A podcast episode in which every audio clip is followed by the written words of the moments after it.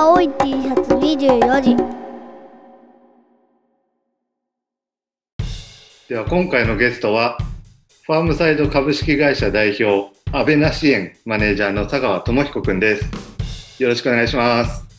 よろしくお願いします。こんにちは。なのかこんばんは。なのか。まあラジオだから関係ないですよね。えっとまあ佐川くんとっても有名人なんで、えー、いえいえ。あれなんですけどもまず初めてっていうこともあるんで自己紹介からお願いしますはい、えっ、と、佐川智彦と申します。えっ、と、今35歳で栃木県の宇都宮市に住んでいます。私はですね、あの、2014年から栃木県宇都宮市にある安倍梨園っていう梨農園でですね、えー、まあ、経営改善のですね、取り組みをですね、代表の安倍と一緒に続けてまして、えー、まあ、梨園の従業員として、えーそうですね、4年強勤めてきたえーのがですね、農業に関わり始めた、えーきっかけになります。うんで、まあ、あの、安倍梨園っていうですね、あの、梨園では私は、まあ、梨作りをしていたわけではなくて、まあ、梨作り以外のですね、こう、まあ、あの、販売とか、接客とか、注文管理みたいなところとか、会計とか、労務みたいなことをやりながら、うんまあ生産以外の、あの、まあ、梨作り以外のですね、経営周りをですね、預かって、それをレベルアップしながらですね、うんまあ、代表の安倍と、えー、梨園のメンバーが梨作りに集中してもっと美味しい梨を作れるまあ、そういう二人三脚の取り組みを、えーやってきました。ですから、えーよく畑に出ない農家の右腕みたいな形で、うん。えーなんかメディアさんとかでは使ってもらうことがあります。でそこからですね、あの、まあ、安倍梨園でやってきた経営改善の、うん。えーノウハウとかやってよかった事例をですね、こう公開する安倍梨園の知恵袋プロジェクトというのをですね、2017年、3年くらい前ですかね、うん。から始めて、えーまあ、同じようなですね、こう家族経営の、えーまあ、農家さん、生産者さんが、こう、まあ、自分家の経営を見直して、うん。えー次世代にですね、こう、えーバトンを渡す、望むような農業経営するっていう、えーお手伝いをしています。うん。その流れで、今は、えー、ナシ園からスピンアウトして、ファームサイド株式会社というのを立ち上げまして、うん。一人社長でやってまして、いろんな、まあ、あの生産者さんの経営相談に乗ったりですとか、うん。えー現場の支援をしたりですとか、あとはセミナーみたいな形でうん農業経営塾とかいろんなところ登壇してます。うんこんな感じで、えーいかがでしょうか？ありがとうございます。なんか、こっちからいろいろ投げかけて答えてもらうってじゃなくて、もうほとんど喋ってもらえるすごく楽なスタイルで助かってます。とりあえず一通り喋っちゃおうかなと思ってですね。うんうん、で、佐川君といえば今、東大卒農家の右腕になるっていう本を出版しましたね。はい、ありがとうございます。そうなんですよ。えっと、今年の2020年9月1日リリースですか？そうです。今月出たて、ほやほやです。うん、で、えっと、僕の周囲もみんな注目してっていう話なんですけども、なんか早速重版になったっていうので、なんかアマゾン上ではあの転売ヤーが活躍してたみたいな、そんなん出とったけどね。はい、そうあおかげさまで、あの、初版の、こうまあ、部数ですね、販売のめどが立って、重版がかかりまして、で、アマゾン今ちょうど、その最初に多分アマゾンに割り振ってた分がうん、全部出て、欠品して、なんか3000円とか4000円とかで売ってるんですけど、あ、でも、あ、うーんと、今日の夕方の時点では、あの、うん。4、5日後に届きますっていうので、アマゾンの正規のおお。価格の注文が取れるようになったんで、あはい。高値で、あの、掴んだ方がいらっしゃったら、ごめんなさいっていうことなんですけど、あの、当面大丈夫だと思います。これからアマゾンに結構な数入るっていう話なんで、うん。うん。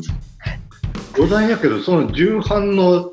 冊数とかそんなのって、このはい。初速の伸びとかを見て決めるもんなんだいたいデフォルトで第2重版第2冊はこれぐらいやろみたいなの決まっとるっていうことなのかね、いや、全然多分、決まっ、あ、その、重版するかどうかの目安っていうのは多分あると思うんですね。その判断基準で、予約がどのくらい入ってるかとか、うん。こうまあ、SNS とか、ウメディアとか、そういうところで、こう、どういうリアクションがあったかっていうのを判断材料に出版社さんが多分決められると思うんですけど、うん。じゃあ重、重版を何部かっていうのは結構多分、あの、その本によって全然違う感じだなと思ってまして、私の場合は8000部重版なんですけど、うん。えーっと、多分、うん、もうちょっと小ロットのケースもあるでしょうし、うん。えーまあ、なんか、テレビで取り上げられて、うん。なんか話題沸騰みたいな感じだと、1万とか2万とか、ドカっていったりとか、3冊、4冊ってポンポンポンって増えていくっていうケースはあるみたいですね。うんなるほどね。やっぱり印刷しちゃうと、まあ、在庫を抱えることに出版社さん側もなるので、そね。あのーそこは、なんていうんですか、チキンレースじゃないですけど、どどこまでの部数いけるのかっていうのは結構、うん。はい、あると思います。あのーなんだっけ、重版出退っていううん。漫画、うん。あの、アニメとかがあって私好きなんですけど、うん。出版社が重版をするっていう判断はやっぱり重いですし、うん。まあ、それだけ嬉しいものだなっていうのは、はい、なんか、フィクションですけど、漫画から学びました。これ執筆に至った経緯、まあ本の中でもあの書かれとったところはあるとは思うんやけども、はい執筆に至った経緯ってどんな感じだったのかなってお話しいただけます？あ、はい、ありがとうございます。えっ、と、ノートの記事にも書いたことがあるんで、もしかしたらご覧になった方いらっしゃるかもしれないんですけど、もともとはですね、なんか、あの、農業ビジネスに関わってる人の Facebook のメッセンジャーグループみたいなのがあってですね、そこに、えっと、2年くらい前に、こう、まあ、知り合いが招待してくれて、うん。なんか、10人か20人くらいのグループチャットに入ってたんですね。うんで、その中で、えーっと、あ、その中のお一人がですね、その、えっと、まあ、私たちが作っていろいろアピールしてた安倍な支援の知恵袋っていうインターネットのサイトうん。をすごく評価してくださって、うん。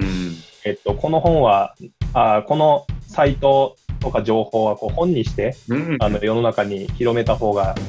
いいんじゃないかっていうことで、うん。で、で、その方の、石田さんっていう方なんですけど、うん。えっと、石田さんが、まあ、知り合いに、こう出版社で働いてる編集者がいるから、うんあの、まあ、この活動を紹介してもいいかって言われてですうね、ん。で私はなんかそんな、本当に商業出版の話に至ると思ってなかったので、うんまあ、紹介ならどうぞどうぞっていうので、あんまり、あのまあ、期待もせずにって言ったらあれですけど、まあ、あのえーっとですね、そんな感じで、あの石田さんとやり取りをしてまして、で、あで、ほどなくしたらですね、あのまあ、出版社の、その、紹介された先の編集者さんも、うんが興味持ってくださって、えー私の方に連絡してくださって、うんで、えーっと、それが、まあ、今回出版することになったダイヤモンド社の、うん。えっ、と、まあ、今野さんっていう編集担当なんですけれども、うん。えーその方で、で、いろいろこう、まあ、あの、まあ、安倍な支援の知恵袋がどういう目的でうん。やってきて、まあ、どういう、こう、課題を解決したいとか、どういう人に、こう、今、えー活用してもらってるかとかですね、うん。そういうところをこう、えっ、と、コミュニケーションして、うん。じゃあ、あの、一緒に本にしませんかっていう話を正式にいただいて、はい、そんな感じで、えっ、と、最初は全然、あまあ、こっちからこう、売り込むっていうパターンもあるんですけど、そうではなくて、まあ、知り合いが紹介してくれたっていう流れです。うん知り合いって言っても、私、石田さんとまだ一度も会ってない関係で、グルグループチャットが一緒だ、一緒のグループチャットに入ってたっていうだけのあそれぐらいの縁で、うんそうなんやねっていう流れですね。うん。ね、なんか、あの、本にもあったけど、こう、クラウドファンディングやったりとか、本出したりとかって、かなりなんか、あの、ちょっと外の視点からすると、かなりなんか戦略的に、こう、組み立ててやってるんだろうな、みたいな感覚。まあ、あの、はい佐川君が東大でっていう、えーはい。と一般的に見ると雲の上の存在的な人やからなおさらはいそういろんなことを組み立ててやっとんやろなみたいな妄想があったりするんやけども結構こう人のご縁にでっていうのは大きいキーやなっていうのは感じてるところですよね。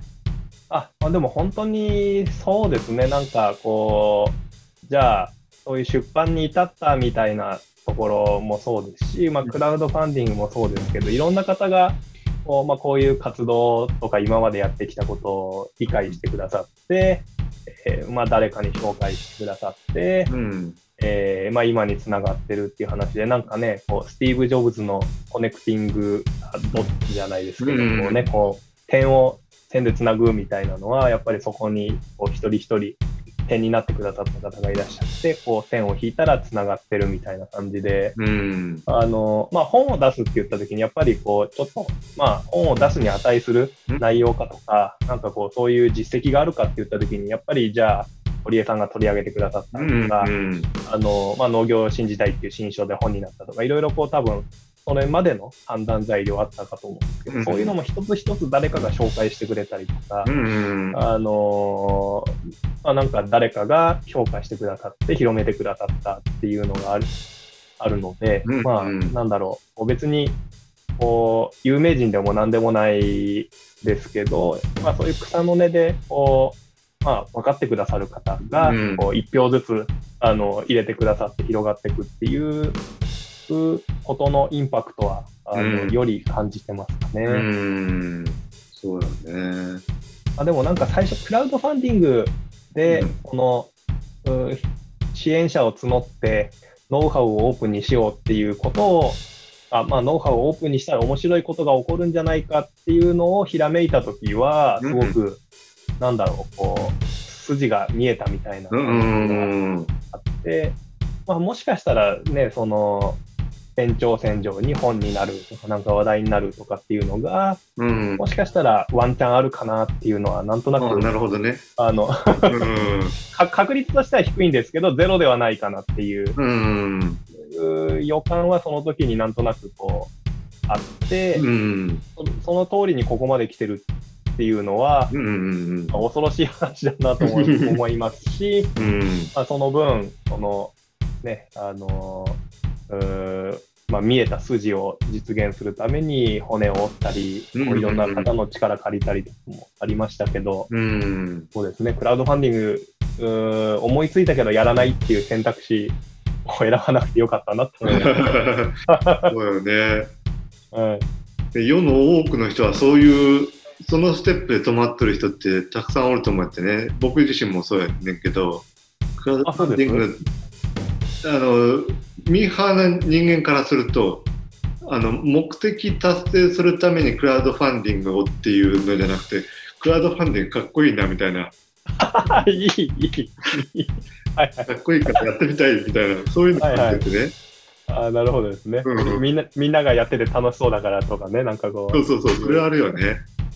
やでも竹本さんのクラウドファンディング楽しいと思いますよ。なんか、それ僕も同じくらいのミーハー心でやってほしいなっていう気持ちが。ね、なんか、絶対楽しいですし、なんかそこに巻き込まれていく人たちって、うん絶対、なんだろう、ただものじゃないじゃないですけど、ね、今までの竹本さんのとの関わりとか、なんかこう、うんこれから竹本さんがやっていきたいことに期待されてる方だと思うので、うんいいなあ、ぜひどっかのタイミングでやってほしいな。いや軽いノリでどっかのタイミングでやるかね。すごいゴージャスな T シャツ作りますとか、そのくらいそのくらいのノリでやってほしいですね。コンバイン真っ青に塗りたいですとかああ、、なるほどね。なんかその、なんだろう、かしこまった目的じゃなくて、とうんりあえずワイワイやりたいみたいなのね、うん。いいですよね。あいいな。た竹本さんのクラウドファンディングをバーチャルで考える回とか、ラジオで、ラジオの次のテーマで、なるほどね。俺がクラウドファンディングやるんだったらみたいな、うん。あじゃあ企画一個できたな、それで。はい、いいっすね、いいっすね。そうだね。実際に、こう、あのー執筆してから変わったこととか、そんなのってあったりする？あ、うーんあ、出版してからってことですか、うん書い書い書いてからって感じしですか、ね、出版か。執筆じゃなくあて出版してから。出版してからっていうのでいくと、えっと、まあ、まだ本当に出て2、3週間っていう感じですけれども、うん。まあ、やっぱり、すごくいろんな方のリアクション増えたなって思います。まあ、Twitter とか Facebook とかも全然知らない方のフォローがポロポロ増えてたりとかもしますし、うん今 Facebook のフォロワーってあんまり増えないじゃないですか。なんか昔ほどうは。ん。でもなんかやっぱり本とか出て多分こう読んでくださった方とかいらっしゃってわーって増えたりとかして、うん。あの、そういうのとかもありがたいなと思いますし、結構ご感想いただいたりとか、うん。あのーなんか新しい提案してくださったりとか、うん。ああのーとりあえず、まあ、いっぱいボール来ていっぱい打ち返してるって感じですけど、はいあのそこはすごく、あのーまあ、盛り上げていただいてるなと思いますし、うん。あとは、まあ、業界の外の方にもそうん。そこそこというか、まあ、多少なり読んでもらってるので、そうんの辺のリアクションとか、まあ、うん。あのいろんな方がいろんな読み方されるので、うん。えーまあ、どういう解釈になるかなとか、うん。どういうご感想かなっていうのは、ちょっとドキドキしながうん。ら、業界の中の人はね、なんとなくこう、あのーまあ、ある程度共通認識がありますけど、うん。そういうのがないと、うん。なんでこの人はこんな地味な改善やってるんだろうとか、うん。なんでこんなに自分語りが長いんだろうとか、読みたいように読まれるとね、あの、それは読者の自由なんですけど、うん。はい、こちらの、あのまあ、意図とか期待とは違うケースとか、うん。なんか、もっと面白く読んでくださる方とかもいらっしゃるでしょうし、なるほどね。業界外にどこまで届くかうんっていうのは、まあ一つちょっとテーマだとは思ってうるんですよね。ん。大きいテーマやね。はい。なんとなくこう、農業界盛り上がってるぞっていうのが他の業界にも少し、うん。あのね、かこう可能性あるとか面白いなって思ってもらえたら、うちょっん。とこうそ外にも仲間が増えるかなって思いますし、うん。あのなんか一周回って業界外でもうん。なんか盛り上がってるっていうことを生産者の皆さんとか農業関係者の皆さんも楽しんでもらえるんじゃないかなと思ってああ、なるほどね。自分たちがうちわで楽しんでるとかよりも、うんなんかこう、はい、そういう外でも、なんかこう、アテンショうん。ンあるとかっていうのは、それこそちょっとしたミーハー心みたいなところうは、ん。で、ホリエモン、堀江さんの時とかもやっぱりそういう反応大きかったのを見ると、ああ、そうだわね。うん。はいうん。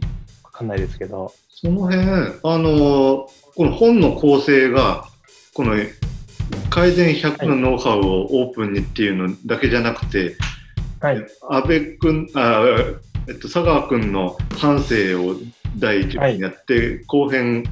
改善のオープンっていうような、そういう仕立てにしたのは、なんか、そういう狙いもあったのかな？えっと、メインの目的ではないんですけど、まあ、農業について、あのそれほどご存じない方でも読んでいただきやすいよううに、ん。えーまあ、二部構成になってるっていう側面はあります。まあ、時系列のこうストーリー帳であればですね、専門知識がなくても、まあ、あの流れは追っていただけるかなと思いますし、まあ、流れを追っていく中で課題感とか、うん。なんかこう、まあ、実際に我々が取り組んだことの意味とか、うんそういうことを理解してもらって2部にこうね、こう移ってもらえば、うん。あ、ここはこういうことだったんだとか、この時こういうことやってたんだなっていうのが少しあの読み取っていただきやすいかなとは。うん。逆にノウハウだけっていうとね、なんかこう、なんでこれなんだろうとか、うん。どこまであのインパクトがあるんだろうとか、そういう話になりますし、うん。まあ、あの、普通のビジネス本としてはちょっとトリッキーだと思うんですよね。こううんはあの物語とそうだね。実務パートがあるっていうのは、うんあのあんまり他でやってなくて、これはちょっと攻めた構成なんですけど、うん。そうだね。あのまあ、結果的には、うーんまあ、どっちかは面白いと思ってもらえばいいかなっていう感じで、割とこう、あのなんていうんですか、まあ、セーフティーネットに 2, 枚貼ってあるみたいな感じでうん。はいプロ野球チップス的なこうカード狙いなのかポテチ狙いなのかみたいな、ポテチ狙いあんまりいないんじゃない？あんまりいなのプロ野球チッププロ野球チップスのチップはね、あの、あんまりな味ですもんね。あ、そんなことないですか。ちょっと脂っこい感じです。そうだねあの、梨園では安倍さんが、息子がヤクルトファンがいるんでね。ああ、そうだよね。はい。たまに転がってますけど、おやつで出たこともあったかなないかなわかんないです。思い出せないですけど。そうまあ、あの、最初は、なんか、うーんと、ノウハウ本でいきましょうっていううんうんうんのを、こう、まあ、担当の編集の今野さんと話をしていて、で、その後、えっと、まあ、やまあ、どうせなら、こう、ストーリー、うんうん。ストーリーの方がおもし面白いというか、まあ、どっちの方がこう読者に訴求するかっていう話で、まあ、ノウハウじゃなくてストーリーの方が、うん。あのいいんじゃないか、時系列の方がうんこう流れとか、人の、ね、こううん心情とか、そういうものがあの伝わっていいんじゃないかっていう話があって、うーん、どっちがいいんだろうっていうふうに、うんうん。えー言ってたんですけど、途中であのひらめいてですね、もうこれガチャンコにしちゃって、あうん。2冊分書くから両方まとめた本にさせてもらえませんかっていうことを提案して、うん。あ、あの、あ面白いからじゃあそれちょっと検討してみましょうかっていう話で、うん。この辺はかなり自由にやらせてもらっうん。まあ、企画させてもらったなと思います。最初は、あの、まあ、これ、えっと、ラジオだと見れないんですけど、普通に表紙があって裏表紙あるじゃないですか。うん。で、えっと、ど、どっちも表紙みたいな、なんかリバーシブルみたいなお本お。にしたらどうかなっていう 提案を僕はしました。なんかこう、表から読めばこう時系列で、うん反対から読むと、えーノウハウ本みたいな感じで、うんまあ、完全に本当の両面、うん。えーシングルみたいな、応面シングル的な。うん。はい、感じにしようと思提案したんですけど、さすがにそれは、まあ、ちょっと無理があって、まあ、あの、多分む本の向きとかね、あのうんあとはどどっち、どういう置き方するんだとか、うんうん。なんかいろいろ多分そこは攻めすぎっていう話で、あの構成としては落ち着いたんです。まあ、普通な感じで落ち着いたんですけど、はい、そういう感じでした。だから、あの途中言ってたのは、そのまあ、私のこう、うんと、バストアップみたいな写真が、うん帯に帯にね。出てるんですけど、あの、ポロポロシャツ、梨園のポロシャツ着てる、ちょっと現場っぽい写真と、うんこのジャケット着てるコンサルっぽい写真を、うんこう、左右でこう、なんか、機械だみたいな感じで合体させようっていう提案も僕はしたんですけど、うん。めちゃくちゃ瞬殺でボツになりました。そうだよ。面白そうなのにね。はい、なんかね、こう人体模型みたいな感じでどうかなと思ったんですけど、それはちょっと気色悪がられますねっていう ことになりました。はいまあ、まあでもそんなくだらないことも話せるくらいですね、なんかうん。自由に作らせてもらったっていうう、んすごく幸せだと思いますね。ね、あの、みんなの SNS 上のリアクションと同様に、分厚いもんね、この。そうですね結局、リアルなやつも買ったけど、あありがとうございます。400ページぐらい、390、398ページ。はい、そうなんですよ。これも削ってこの感じだったんで、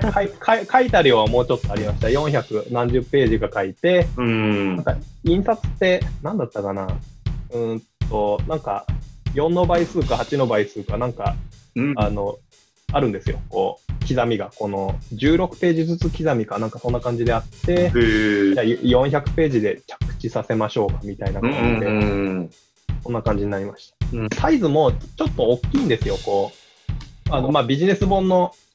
サイズでいくと、もう、普通はもうワンサイズちっちゃい方が多くて、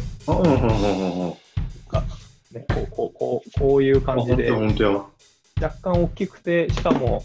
行間もまあまあ詰まってる方なんで、そうやね。文字数的にはまあまあ2冊分くらい書いてる。うん。でも、そうやね。実際、こう、業界外の人に理解してもらおうと思ったら、結構、脳画像ってバラバラねんでね。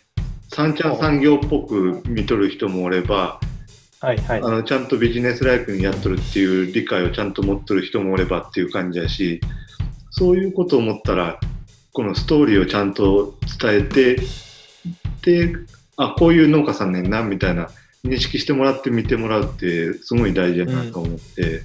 そうですね。なんかその辺は、あのーまあやっぱり農業って言っても、ね、本当に作ってるものとか地域によって全然違うので、うん。あんまりこう、そういうじ、じ、リアリティなしに、うん。いい主語で語りすぎると、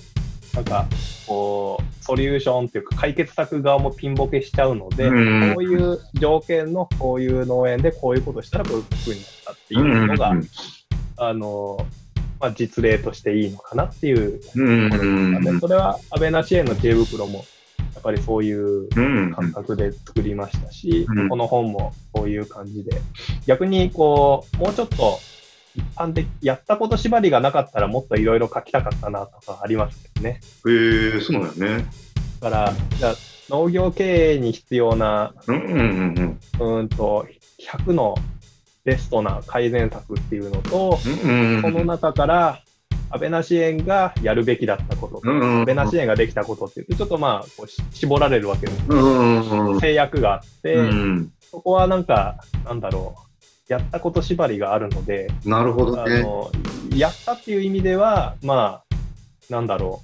う、別にそれにこう文句をつけられるとかあんまりないかもしれないんですけど、うんうんうん本当はもっと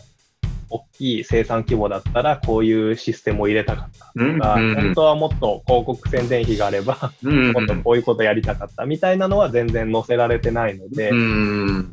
ここはまああくまで、なんか、あのー本当にじ実例、事例っていう感じですねう。ん。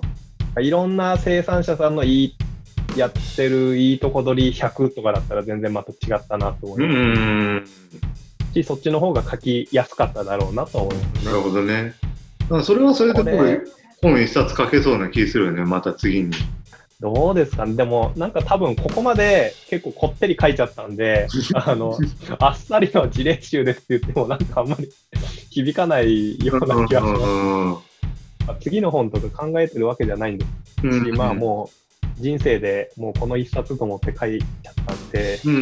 ん。でまだあのそんなことまでは考えてはないですけど、うん。ね、次どういう本必要ですか？むしろ私が書くとかじゃなくて、どういうか本本じゃなくてもいいですけど、こういう情報欲しいとか、うんんこういうこともっと分かるようにしてほしいとか、そうやんね。実際こう、一つの農園じゃなく、いろんな、いろんなケースっていうのはやっぱりあったらいいなっていうのはあるよね。結局、見とる人も、あ、これは安倍さんとこやし、できたんやわ、とか、がいたからこれできたんやね、みたいなので、はい、ちょっと逃げ道ができると、となんかピンボケしちゃうっていうか、はい、はい。脱しちゃうっていうようなところがあるし、やっぱり、なんちゅうか、ムーブメントというか、みんなやってんだなっていう雰囲気を醸し出せるといいなっていうのはあるよね。あそうですね、なんかみんなやってる感でアウトプットしたいなっていうのはうん。ありますかね。それが本かウェブかうん何なのかわからないですけど、それはやっぱりやっていかないといけないですし、できればこう、なんか私が全部書くとかじゃなくて、皆さんがこうどんどん自発的に、うん。あのーアウトプットして共有していけるみたいな流れをうん。作っていいければいいかなとは思いますね。ですねなんか、あ、それでいくと、うーん、売れる本とかじゃなくて、うん地味地味な改善まとめまくった本とかうんやりたいですけどね。そのなんかああ、いいね。インパクトのある改善とかじゃなくて、めちゃくちゃ地味な改善うで、ん。どっかで話したかもしれないんですけど、うん。あの、地味、地味ハロウィンっていうのがあるの知ってます？地味ハロウィンって言って、ネットでけ検索したりとかすると出るんです、出てくるんですけど、あの、都内でハロウィンの時期になるとうん、毎年やってる、あの、めちゃくちゃ人気なイベントで、うん。まあみんな、ハロウィンってコスプレとかするじゃなういですか。ん。あの、で、なんだろう、魔女のやつとか。わかった、わかった、わかった。わかりました？思い出しました？あのー、シチュエーションコスプレみたいなやつやね。なんか、こそうそうそうそうで伝わらない的な。そうそうそううん。っていう、あの、えっと、なんか、どっかで工事をしてるおじさんとか、そういうやつをめちゃくちゃリアルに、なんか、コーヒーをこぼしたなんとかみたいな設定をして、あの、かなり再現性が高いコスプレをしてる。でも、それって、なんか、なんだろう、すごくかっこいいコスプレとかじゃなくて、めちゃくちゃ地味なワンシーンを描写してるっていうのがあって、わそれでいくと僕、地味改善うんコンテストとかやっぱやりたいなっていうので、なんかこの改善で何十万円儲かりましたとか、うん。なんか何時間、あのし仕事の生産性が上がりましたとかじゃなくて、うん。この機械のスイッチがみたいな、あそれこそね、あの伊藤裕太郎君とかがやってるようなレベルのやつを、あのもうキレッキレのやつだけうん。集めた地味改善みたいなのとかはいつかやりたいですね。あ、いいね。うん。伊藤君のあの投稿はいいなと思っとって、誰かがあれ唇をき切らんと、ああいう投稿はできんくって、うん、で、あれが流れになってくると、うちはこうやったよ、うちはこうやったよっていうのがポンポンポンと上がってきたら、それはもうムーブメントになるっていう感じだもんね。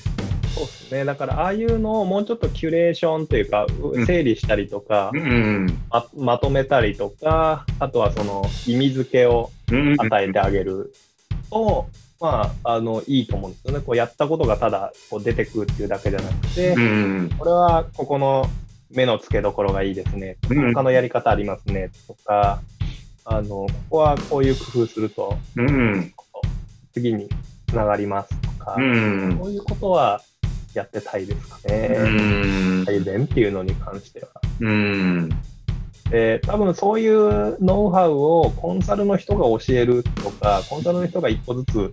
あの、ね、こう介入して、えー改善してくれるっていうのは、やっぱりどうしてもね、こうコストパフォーマンスにうん。合う条件って限られちゃうので、ある程度うんね、こう、規模の話とか予算の話とかもあるので、ぱり自分たちで自発的に取り組んで、うん。自発的に共有し合えるっていうのが一番こう、まあ低コストで、うん。あなんか我々のこう経営規模感うん。にうん合ってるのかなってういうので、ん。なんかこう改善っていうのはなんか上の人に指導してもらってやるものとか、うん。なんかこうお金払って誰かにやってもらうものっていうのじゃなくて、うん自分たちでこう自主的に取り組んで、うん。しかも楽しくうん。一緒に続けていくものだっていう方に持ってきたい。うん。それが一番多分ハッピーだと思うので、そうやね。そう、うちも、あの、トヨタ、トヨタ自動車の豊作計画入れて、で、現場改善の指導が入るんやけども、やることって言ったら、基本的には、あの、整理整頓とうん、管理ボードの作り方を教えてくれるっていうぐらいのもので、あとは、ほったらかしねんってね。で、あの、来た人ももう白状しとってんけど、上の人からは何もせんことがお前の仕事だぞって言われて、今日ここに来とるって言っとって、はいはい。で、こう、来て、こう、アドバイスすることは簡単にできるんやけど、アドバイスして、それ反映したとしても、それが続かんし、うん、血肉にならんっていうところやったり、うん、あとはこう指示されたっていうような感覚とかそんなのがあったりして全然こう改善が根付くっていうことにならんから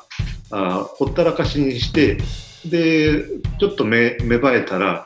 ここが芽生えたよっていうことを伝えるのがお前の仕事だって言われてきてんよっていうことを言っとって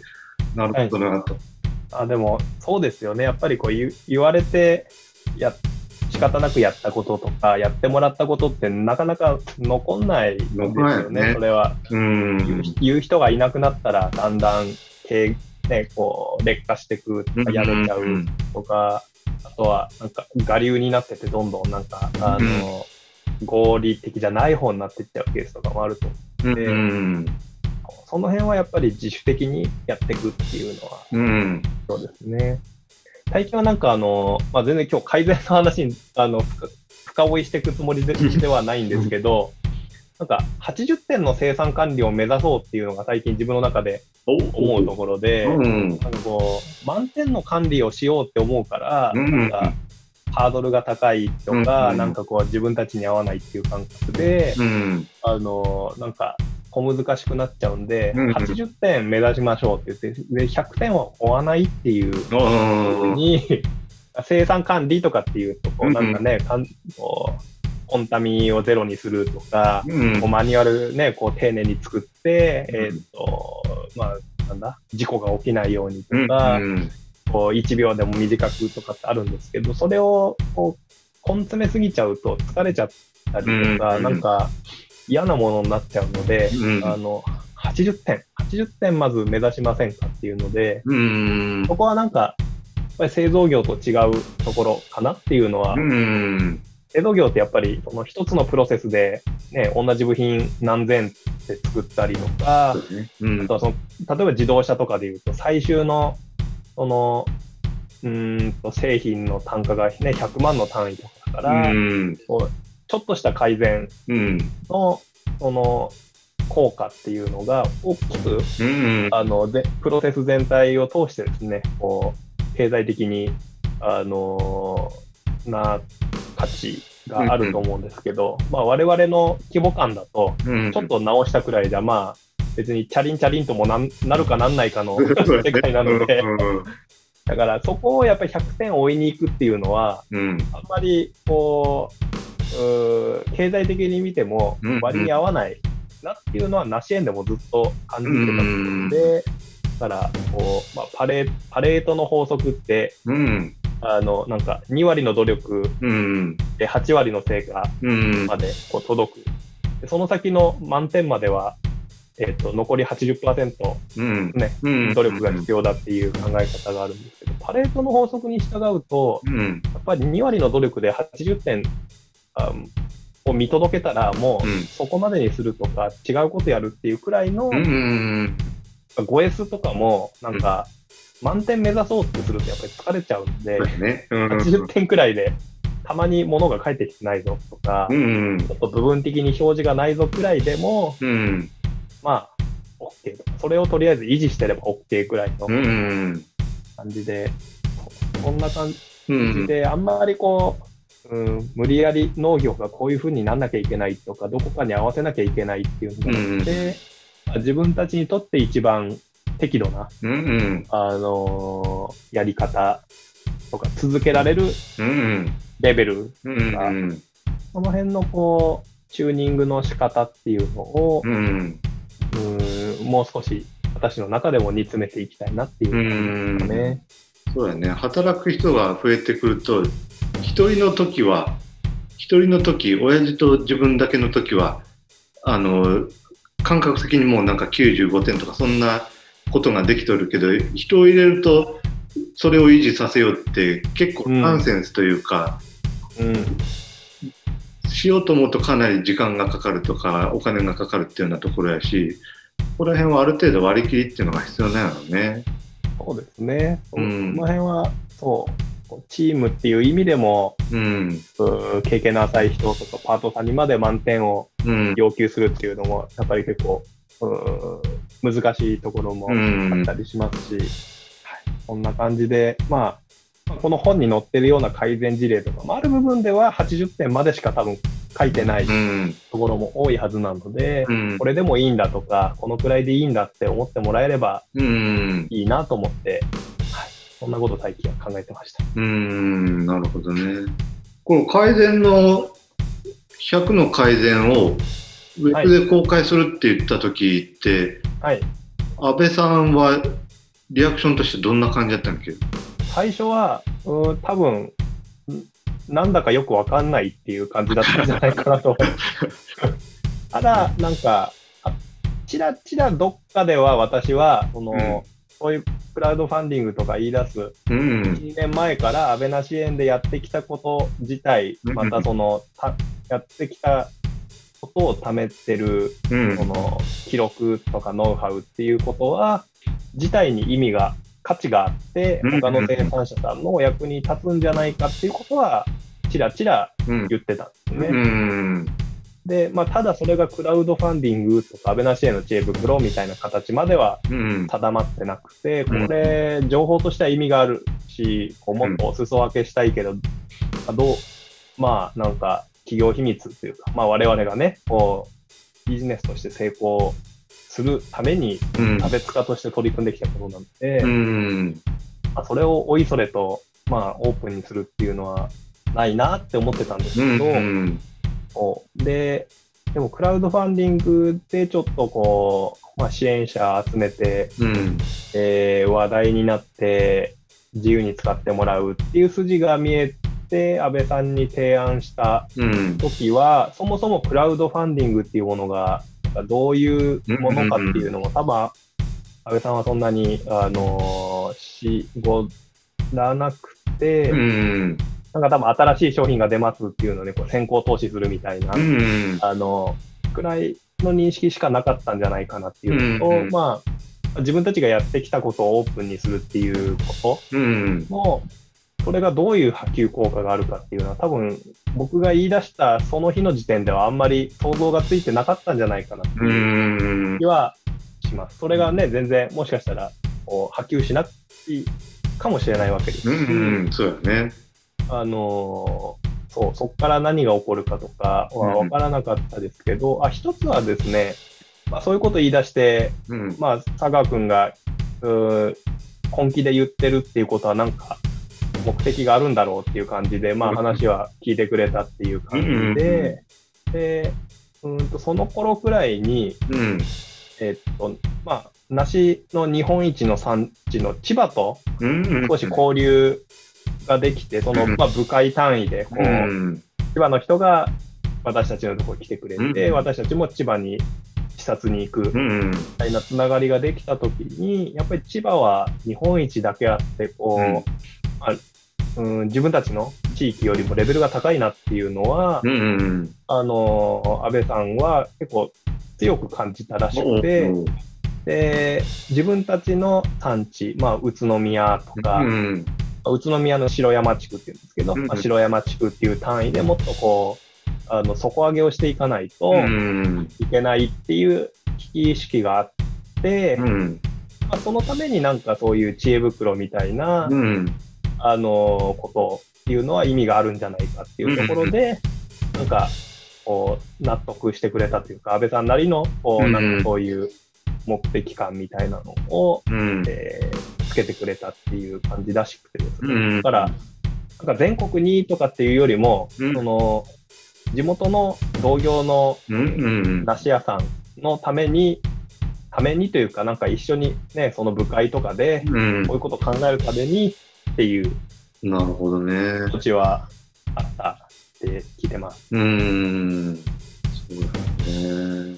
実際はね、こう、あの、オープンにすればするほど、まあ、アンチは出てくるんやろうけど、いろんな知恵が逆に集まってくるっていうような、そういう効果もあるとは思っとって、そこら辺最初に踏み切ったのってすごいなっていうところはあってんでね。うん。で、まあ、確かにいろんなこと、ね、そうやって自分たちの事例が揉まれていくことで、入ってくる情報ってすごく多かったので、うん。これはすごくあの収穫あったなと思いますし、ナシエにもそういう、まあ、自分たちの情報を公開して、帰ってきた山彦みたいなノウハウを取り込んでるところはありますかね。そんなにいっぱいじゃないですけど、うん。ですし、その山彦をまたこう一人でこうギュッてこうね、こう抱え込んでるだけだと、うんあの、もまたオープン化にはつながらないので、うん。そういうのがこうね、常にこう、ハウリングしてる状態みたいなあのがいいですね。なるほどね。うんうんうんうん青い T シャツ24時佐川君的に次の展望とかそんなのってあったりします？ああ、どうですかね。まだ、うーんと、そんなにはっきりしてなくてですね、うん。まあここの2年くらいのプロジェクトとしては本を出すっていうのがうん一番大きい、とプロジェクトで、うん。とりあえず、まあ、いろんな、あの、相談のお仕事とか、コンサルとかさせてもらいながら、えー、まあ、知恵袋っぽい、うんこう、えー世界観うん。をこう伝えて、えー理解してくださった方とつながって、その間に本を仕込むっていうのが、うん。この2年くらいの、えーっと、私のムーブで、うん。まあ実際、まあいい感じにここまでは、うん。まあ順調に来れたかなっていうところで、こっから先はよくわかんないです。本のリアクション次第ってあ思ってたんですけど、うん。別に、まあリアクションが大きかったからこうで、ちなかったらこうだっていうものはあるわけではなくて、うん。ただなんか気持ちとしてはやっぱり、まあ、なんだろう、今、農業経営塾の仕事うん。が多くやらせてもらってるんですけど、やっぱあれが楽しいんですようね。楽しいっていうレベルの話で、こうビジネスとしてどうっていうのじゃなくて、うん。あのー個人的なこう一番こうやりがいとか、なんかこう、うん。まあ、自分にとっての手応えがある仕事としては、こういう、まあ、単発の講演とかっていうだけじゃなくて、シリーズで、うん。まあ、あの、何ヶ月とか半年っていう形で生産者さんと、えー接点を持ち続けて、その中で、こう、まあ、経営プランを作って、今の、えー経営を改善していくうんのに寄り添っていくっていうのは結構好きですね。うんうん。で多分コンサルで1対1とかっていうよりも、そういう集合研修を、うん。えーまあ、ある程度の期間、回数重ねて続けていくっていうののバランス感というか、うんこううん。はい、それはすごく良くて、なんだろう、ちょっとあれ、まあ、うーん、どう、なんとなく学校の先生やってるみたいな感覚は、担任の先生みたいなのを やってる感覚はあって、うん。なんかそれがすごく楽しいですし、うん。こう、だから、やったらいいことっていうのはいっぱいあるんですけど、うん。まあ、目先のやってて楽しいことっていうと、これ。うん。でそこからやっぱりきちんと、えー自分の経営を見直して、うん。えー発展させて、お周りに波及効果を与えてくださる受講生さんがうん。各地でいろいろ活躍してくださるっていうのが、うん。あの、まあ、自分の見届けたいことの一つで、うん。やった方がいいことっていうのでいくといろいろありまして、さっきの話でいくと、やっぱり改善ってみんなでやった方が楽しくて、うん。多分、その、そういう、勢いとか流れとかがないと、うん。ダイエットと一緒で続けられないので、うん。そういう習慣と、うん。個人の習慣をみんなで無理なく続けられる仕組みっていうのは必要で、それがなんかコミュニティなのかもしれないですし、うん。ただ部分的にはそれを援助するツールとかも必要かなとああなるほどね。思ってまして、じゃあ改善って言った時に、じゃあ、さら地から自分で全部見直して、うん。自分でやることを選んで、やってっていうのだとなかなかこう気持ちがうん続かない部分がありますし、かといって、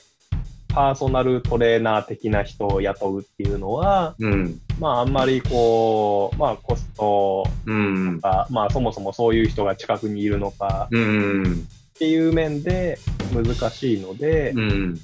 なんかダイエット支援アプリくらいの 感覚の改善支援アプリとか、なんかそういうウェブサービスみたいなのはあったらいいなって思うんですよね。うんそんなに機能もりもりとかではなくて、うん。なんかね、その、アクティビティをちゃんとまあ、管理できて、うん。まあ、ちょっと励ましてくれたりとか、うん。ちょっとこう、必要な情報が、なんか、入ってくるみたいなうん。のがあったらいいなとか、うん。別にそれをこう、いくらで売って、何人のユーザー目指してとか、そういうのを求めてるわけで、うんなんか、できればこれまた、うーん、なんだろう。勝手にインディーズで作って無料配布したいな、みたいな。みたいなその方が楽しいな、みたいな。うんねやったらいいやろってこととやって楽しいことってやっぱ違うもんね。そうですね。まあ、ちょっと、まあ、どっちも楽しいのは楽しいんですけど、うん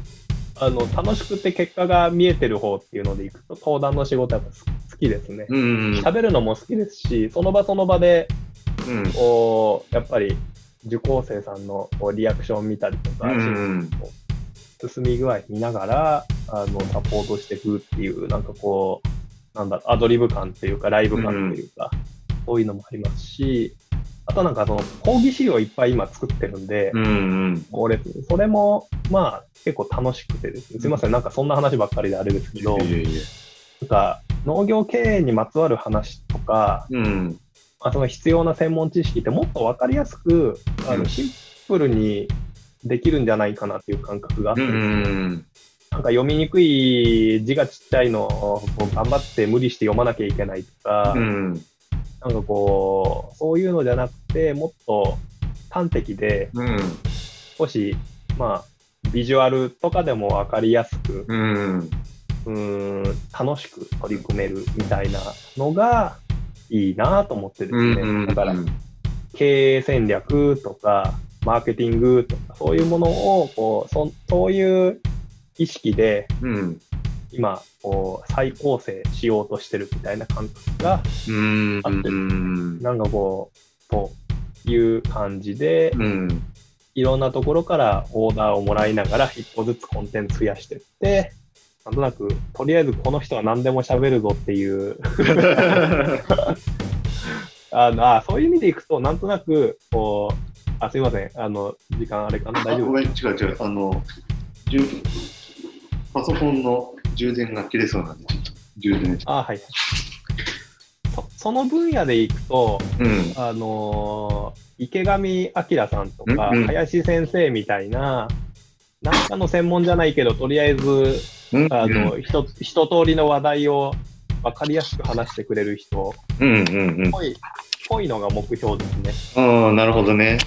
難しいことを難しく押し付けてくるっていうのじゃなくて、うんまあ、こう、分かりやすくこう分解してくれる、うん。やる気にさせてくれるくらいの感じがいいなと思って、うん。今、公演どれぐらい？そうですね、まあなんか講演っていうよりは本当に経営塾とかの登壇が多いんですけど、今、そうですね、月に、まあ、週週2、3くらいずっと入ってる感じですね。すごい。あもっとかな？どうかな？えっと、この間数えてて、あれですね、竹本さんにもリアクションしてもらった気がするんですけど、1ヶ月に12、3回ずつ入ってるんですよ、1月か2月くらいまで。うんで、そうすると週に3回弱くらいかなっていう感じで。まあ、多少、あの、同じような内容でっていうところもあるので、全部、全部違う内容ってわけじゃないですけど、はい。めちゃくちゃバッターボックス立ってますし、結構ね、1回あたりの時間が長いんですよ。ああ、なるほどね。4時間とかお5時間みたいなのとかがあって、要は、ん何コマっていう感じでうんうんだからその、1時間とか1時間半のなんかこうエピソードトークっていうのでちょっと済まされないうん。やつをですね、あのやってますので、結構タフネス、今鍛えてるねばっかり。ゾッとするね。はい。だからこれ、でもそう、今年のこのペースで資料を作り切って登壇しきったら、うん。だいぶコンテンツ溜まって、あの、来年あたりは楽できるかなと、楽したいなって、いうふうに思ってますし、まあでも、いろんな方と、やっぱりこういう仕事しながら関わっていくと、うん。農農業とか食の業界って本当に幅が広くて、うん。なんかそういうね、例えば経営戦略、マーケティング、うん労務管理みたいなコアな部分っていうのは、まあ、ある程度、こう、まあ、限られた時間の中で入れなきゃいけない要素っていうのは決まってますけど、うん。格論の話になってくると、まだまだ皆さん面白い人が各地にいっぱいいらっしゃって、うんちょ。っとこう、勉強しないこといしないといけないこといっぱいあるなと思ってですね、うん。ここはすごく、あの、まだまだだなと思って、うん。いろんな農家さん多いしね。口数少なくて、言語化下手くそなのに、急に確信とか、たまにおったりするしね。そうなんですよね。だから、あの、その辺は、こう、自分なりには、こう、自分のね、こう、半径何メートルうん。以内みたいな、自分の考えてることが少し表現できるようになったうん。ような気もするんですけど、うん。まだまだやばい人たちいっぱいいるんで、そんな数年やりましたくらいで、なんか、こう、満足してたりとか、うん。納得してたりとか、じゃない業界だなって思いますね。それだけで。レベル高い方いっぱいいらっしゃるんで。うん。そうね。あと、えっと、聞きたかったことで言ったら、4H クラブに対しての印象とか、はいはい。ああ、いいですねこ。れから、あのーこれからのエールというか、アドバイスというか、こういう世界でほしいなみたいなの。ありがとうございます。えっと、まあ、4H クラブって言ったとしても、私はなんか、なんか、なんだろう、10年、20年とかもっと前の流れを知ってるわけではないので、うん本当に直近のうん。数年関わるようになった皆さんのことくらいしかうん知。らなくてですね、あのーこんな感じなんですけれども、やっぱり若いうちに、こう、あのーまあ、似たような境遇の、えー、せなんだ？こう仲間とですね、一緒に、こう、ディス議論をしたりとか、いろいろこう、う集団で活動したりとか、うん。うん助け合ったりとかするっていうのはすごくいいなと。うん。思いますそういうことをやっぱり20代とか30代のうちにやるかやらないかっていうので全然違うなと思いますし、うん。特に結婚して世帯持って、うん。まあ、だんだんこうね、こう経営の、まあ、主力になってっていう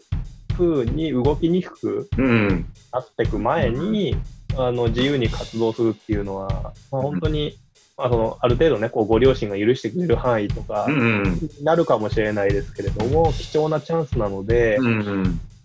あの、もうね、今活動に関わられてる方、すごくいい経験されてるなと思いますし、入ってない方とか、なんか入ってるけど、うん。あの、まあ、そこまでこう時間を割いてない方とかは、もう一回うん。改めて 4H クラブ関わってみようかなとか、うん。あの、まあ、自分たちの地域でなんかできることないかなって考えてうんいた。だけたらいいんじゃないかなって思いますけどね。うんいやすごく、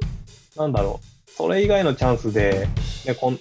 まあ、全国レベルとか、なんかそのブロックレベルでね、こう、うん県境をまたいで活動するかどうかにはよるかもしれないですけれども、やっぱりこう、なんだ、多流試合じゃないですけど、うんやっぱりね、こう出稽古に行くっていうのは、なかなか、あの、できない経験ですし、旅行とかと一緒で、うんこう何か目的があるっていうわけじゃないですけど、うん5年後、10年後とかに、きらめきにつながったり、うん助け合えるネットワークになったりっていうので、うん。めちゃくちゃ戦略的に関わり込んでもらっていいんじゃないかなって思います、うん僕がもし皆さんみたいな立場で、例えば、うーんと、これから、うーん、実家の農業を継がなきゃいけないとかだとしたら、うん。もうこの2、3年は頼むって言って頭下げて、うん。ノイチクラブの活動にがっつり関わりにうんかなと思います。ね。もしかしたら、その、なんかプロジェクト発表みたいなやつとかうん。あも含めてですけど、うんそうやね絶対やった方がいいと思いますし、うんもっと多分、あの、しゃぶり尽くして、この、ね、いろんな機会があると思うので、うん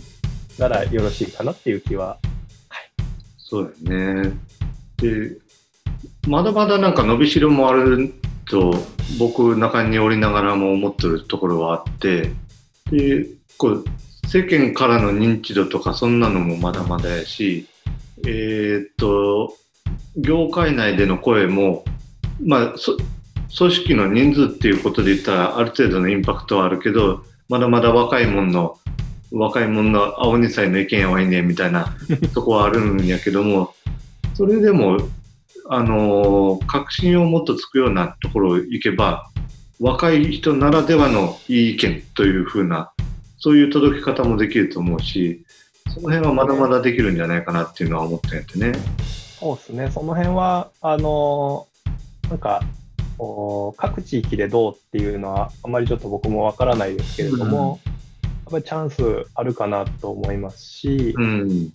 なんかもっと、もっと自由にやってもいいかなっていう気はしますね。自由にっていうのは、うん。なんだろう、ある程度、その活動としてのテンプレートうがん。あるじゃないですか、うんこうプロジェクト活動やって、まあなんか、いつ頃にどういうイベントやるとかうん。あってて、それをなぞるだけじゃなくて、例えば、まあ、うちの地区で10人いるとか、何人いるって言ったときに、なんか、あのーそこでもっと自分のやりたいことを 4H クラブに持ち込むうんみ。たいなうん。感じで、えっ、と、まあ、そうすると多分ね、こう、うーんと自治体の職員さんが助けてくれたりとか、うん。なんかこうその 4H クラブのフレームワークの中で、うんい。ろいろできること増えたりとかするので、うん。なんかこう、4H クラブは 4H クラブの決まり事をやる。うん。あ 4H クラブに関わってる時間は 4H クラブの決まり事をやる時間。うん。えー自分ちは、自分のやりたいことをやるのは自分ちの時間っていう。うん。で、自分ちも含めてやりたいことを 4H クラブに持ち込む。うん。それは自分一人でやるよりも、えー幅が出るとか、うんなんかこう、あの、助けが得られるうんあそういう形になると、こう、まあ、今の時代っぽいというか、うん。あのね、やっぱり今、こう若い人のチャンスっていっぱいあるじゃないあるね。うん。別に 4H クラブじゃなくてもそういうことできるかもしれないですし、なんか農業界外の人とでもいろいろ好きなことができる時代なので、うん。なんかこうそういうテンプレっぽいやつじゃなくて、うんもっとこうあの極端に言うと何やってもいいよみたいな。場で、うん。その分、なんかこう、うーん、自由に結果が出せる、うん。どうですかね。そうですよね。あでもそ、そういうことを多分ある程度こう、標榜されてたりとか、そういうふうにこううまく、うそん。のグループを活用されてる地域とか多分ね、あると思うので、うん。あとは、そうだ、なんか、あの、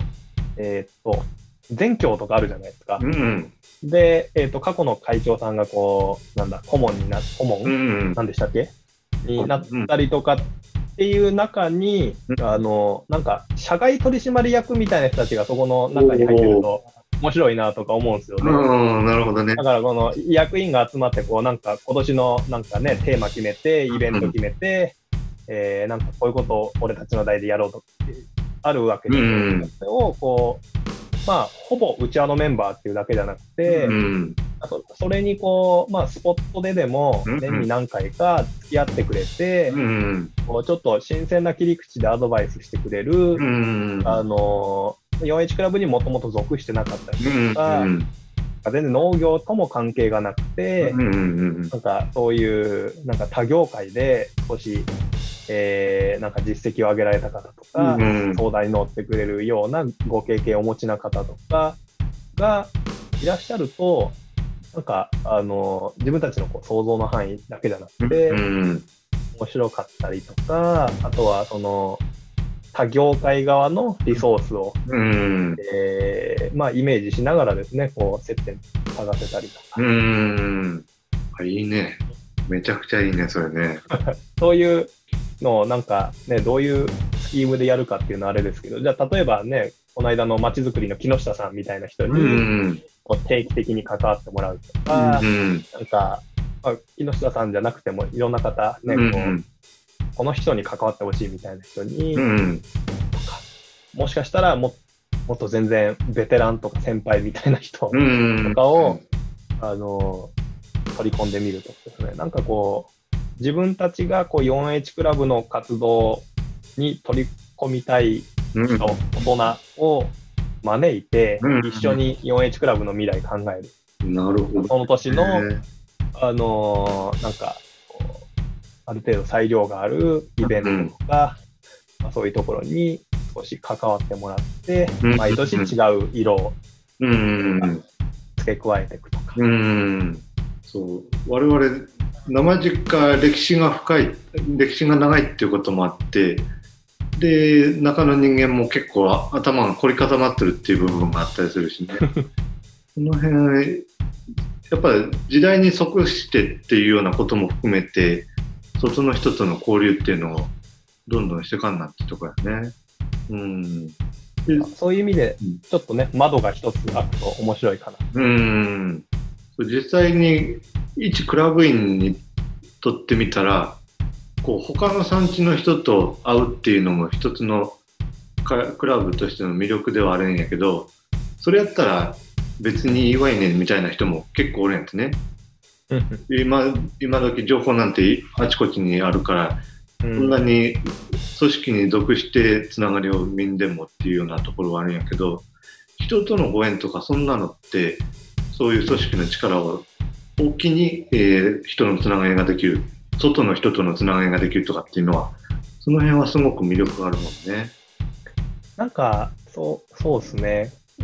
そう、上、上の世代とかでも面白いのかもしれないですけどね。うーん、なるほわかんないですけど、法人協会さんとかからね、こう一人。来てもらうとか、うん。そうだね。仲いいから割とすぐに実現しそうな気がするよね。そんな感じで3、三人とか何人とか、うん。こうあの同世代のクラブ員じゃないうん。人うん。に関わってもらって、うんい。ろいろ言ってもらう、なんか委員会というか、うん。なんかこう、ね、そういうアドバイザー、アドバイザリー的な、うん。めちゃくちゃいいね。実際にこう、あのーウェブサイト、ウェブサイトとは別やね。えっと、僕の知り合った子が広告代理店の子やって、でその子にこの前期を紹介したら、こんだけ大きい組織なんで、あのーその組織の見直しのために、キャッチコピーとか、ミッションコピーとか、そんなの作りましょうよっていうので、はいはい。で、ミーティングをオンラインで何回かしたときは、参加率が結構良くって、みんなその広告代理店の人の頭の中っていうのを見たいって言って、で、すごい盛り上がったりっていうのがあったし、その辺はやっぱ面白いよね。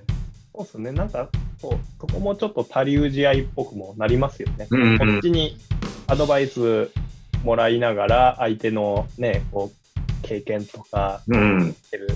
こう視野みたいなものをね、こう、少し分けてもらうみたいなうん。の、いいですよね。うん。僕とかも全然、あの、もうちょっと暇だったら、全然コミットしたいような気持ちもあるんですけど、割とこう、いろいろ言っちゃうと言っちゃうタイプなんで、その辺は、あの、はい、わきまえてはいるんですけど、僕が関わるんだったらこういうことできるなとか、そういうのとかは、うん。うん、多分、うん、そういうことを考えればいろいろ出てきそうだなっていう気がするんですね。毎年、こうね、こう全国のトップ、面白い方がこうバトンを渡されてますし、うん。こうね、各ブロックと各地域で熱心な方いっぱいいらっしゃるので、うん。あすごく楽しいですね。そうだねで。も、こうやって関わらせてもらって、うん。いや、若いうちですよ、本当に、動けるのは。そうやね。年々動けんくなっていくもんね。はい。そう地区によってはこう人数が減ってきたから年齢定年を上げようみたいな動きもあったりするんやけどそれって意外と握手で定年伸ばすとはいあ。の例えば35までやったのを40にすると40近くの人ばっかりの組織にどんどんなってってはい。はいで。20代後半の子とかはいやうちらはうちら行ってもみたいな話になってで結局参加者少なくなってうん。年齢伸ばした割に人数増えんがいねみたいな陥るみたいな、難しいですね。こう、うん、なんだろう。うん。ね。あれはどうですか？なんか 4H クラブのうん、保健保健室みたいなの作ったらいいんじゃないかなと思って。あの、それは別に経営相談みたいな保健室じゃなくて、うん、よクラブ活動自体の保健室みたいなのがあったらいいなって思うんですよね。こううん。地域によってこうばらつきがうん、あって、なんかこう、まあ、言ってしまえばちょっとくすぶってる地域とか、うん。なんかこう、集まりが悪いところって絶対あるじゃないですか、どんなサークル活動でも。うん、でも、うーんと、じゃあ、10人なら10人とかいて、なんかこう、リーダーになりきる人がいないとか、うん、あの、集まりがまばらだって言った中にも、多分、あの、うー置かれた場所次第では、いや、モチベーションが、うーちゃんとある方、ある方というか、なんかこう、条件が整えばもっとこう、多分、うん、活動できる方と活動したい方っていらっしゃると思うんですよね。うん、だから、そういう、なんだろう、自分の属してる地域のうん、クラブうん、の悩み事とか、うん、運営で困ってることを相談できる窓口をなるほどね。保健室制度うん、みたいな。うん、そうそうすると、なんだろう、あのいやちょっとなんかそのの声のかけ方とか、イベントの取り組み方次第で、うん、なんか盛り上がったりとか、うん、その活動が続いたりするチャンスってあるじゃないですか。ある他の地域とか、うん、うまくいってるところは知ってるけど、うん。なんかたまたまちょっと、うーん、メンバーに恵まれてないところとか、うん。情報がなかなかこう、外から入ってこないところっていうのは、そういうのが、あのーなんか、離島みたいになってたりする可能性があるので、アクティビティが低いってことは、やっぱね、こう、外との接点も少なくなるんで、情報もやっぱり、あのークローズドになりがち。だから、うん、だからうちの地自分たちの地域の 4H クラブ活動にちょっとでももやっとしたら相談できる、うん。なんだ、命の電話じゃないですか。っていうのがあったら、あ結構助かるんじゃないかなとか、そこでの Q&A みたいなのをうん。どっかにちょっと貯めておけば、そういうね、こうもしかしたら同じようなことで悩んでる他の地域の助けにもなるかもしれないですし、うん。こうやる気はあるけど、なんか仲間に恵まれないとか、うん。やる気がある人たちがいるけど、なんかあリーダーがいないせいでうん。盛り上がんないってもったいないですよね、うん。みたいな。そんなのめっちゃありそうやな。そう保健室制度、うん、いいね。はい、あの過去のリーダーが相談に乗ってくれる、まあ、別に会長とかじゃなくてもういいんですけど、ん。あそれがいいですよ、あの OB のなんか、いいね。OB の Facebook グループみたいなの作っておいて、うん。あの現役の人が困ったあの質問とか相談事が、うん。まあ、匿名もしくはあの、うん記名でポンって投げ込まれてきて、昔の長老たちがああでもないこうでもないって言って、うん。そんなやり方はどうだって言って答えを授けてくれる会。ああ、いいね。むしろやりたくない、やその長老側でやりたくなりませんか？やりたいね。っていうので、こう、まあ、その OB 同士もなんかこう、俺たちの代はこうだったなみたいなこと言いながら、うん。あのまあ、お酒が進むでしょうし、そう結局実際それが OB も結構ストレス溜まっとって、はい、えっと口出しはしたいけど口出しすると老害になってしまうしはい、で頼ってほしいけどこっちから口出しできん以上待つしかなくってはい、はい。でっていうのでくすぶってるそっちもくすぶってる感じはあったりするし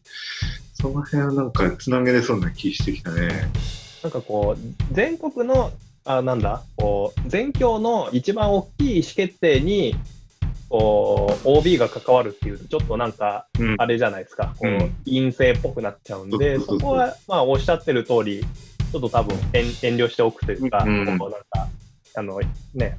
うーん、話振られるまで待ってるみたいなうん。感じでいいかなと思うんですけど、逆にこう、末端のメンバーの困りごとっていうのは、うん、ね、ちょっとくらい口出したって全然いいじゃないですか。そうやね。うん。そう。で別にそこはそんなに踏み込みをすもうするわけでもなく、うん。そその場限りでちょっと励ますとか、うん。俺たちの時はこうやってたぜとか、うん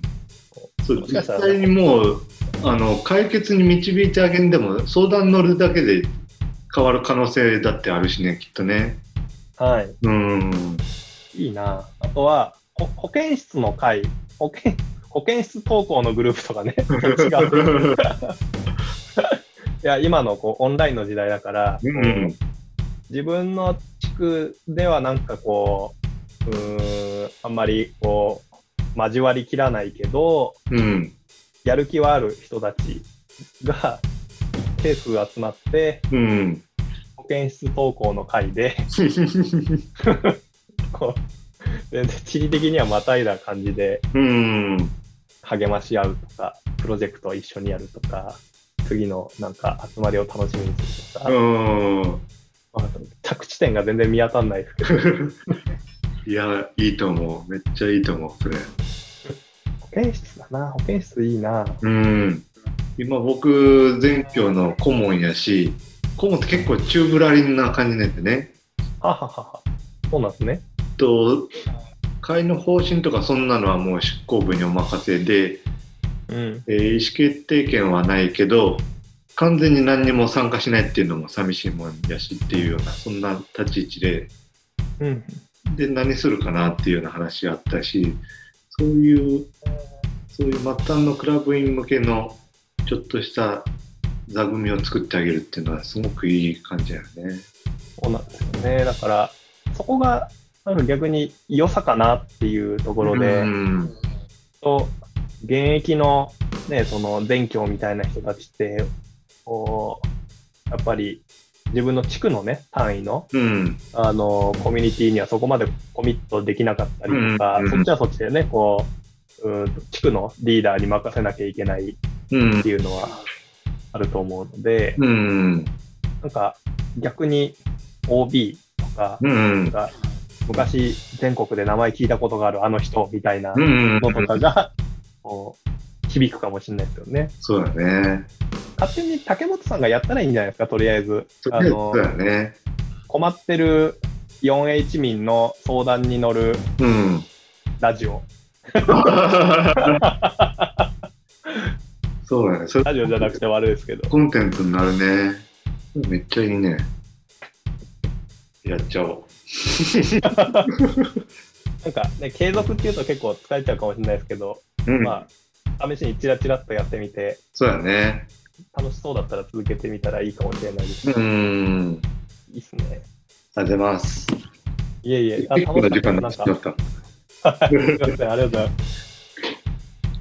もし、あの、はいこれ結構前にちょっと思ったことねんけど、はいも。し僕のこの番組の中で、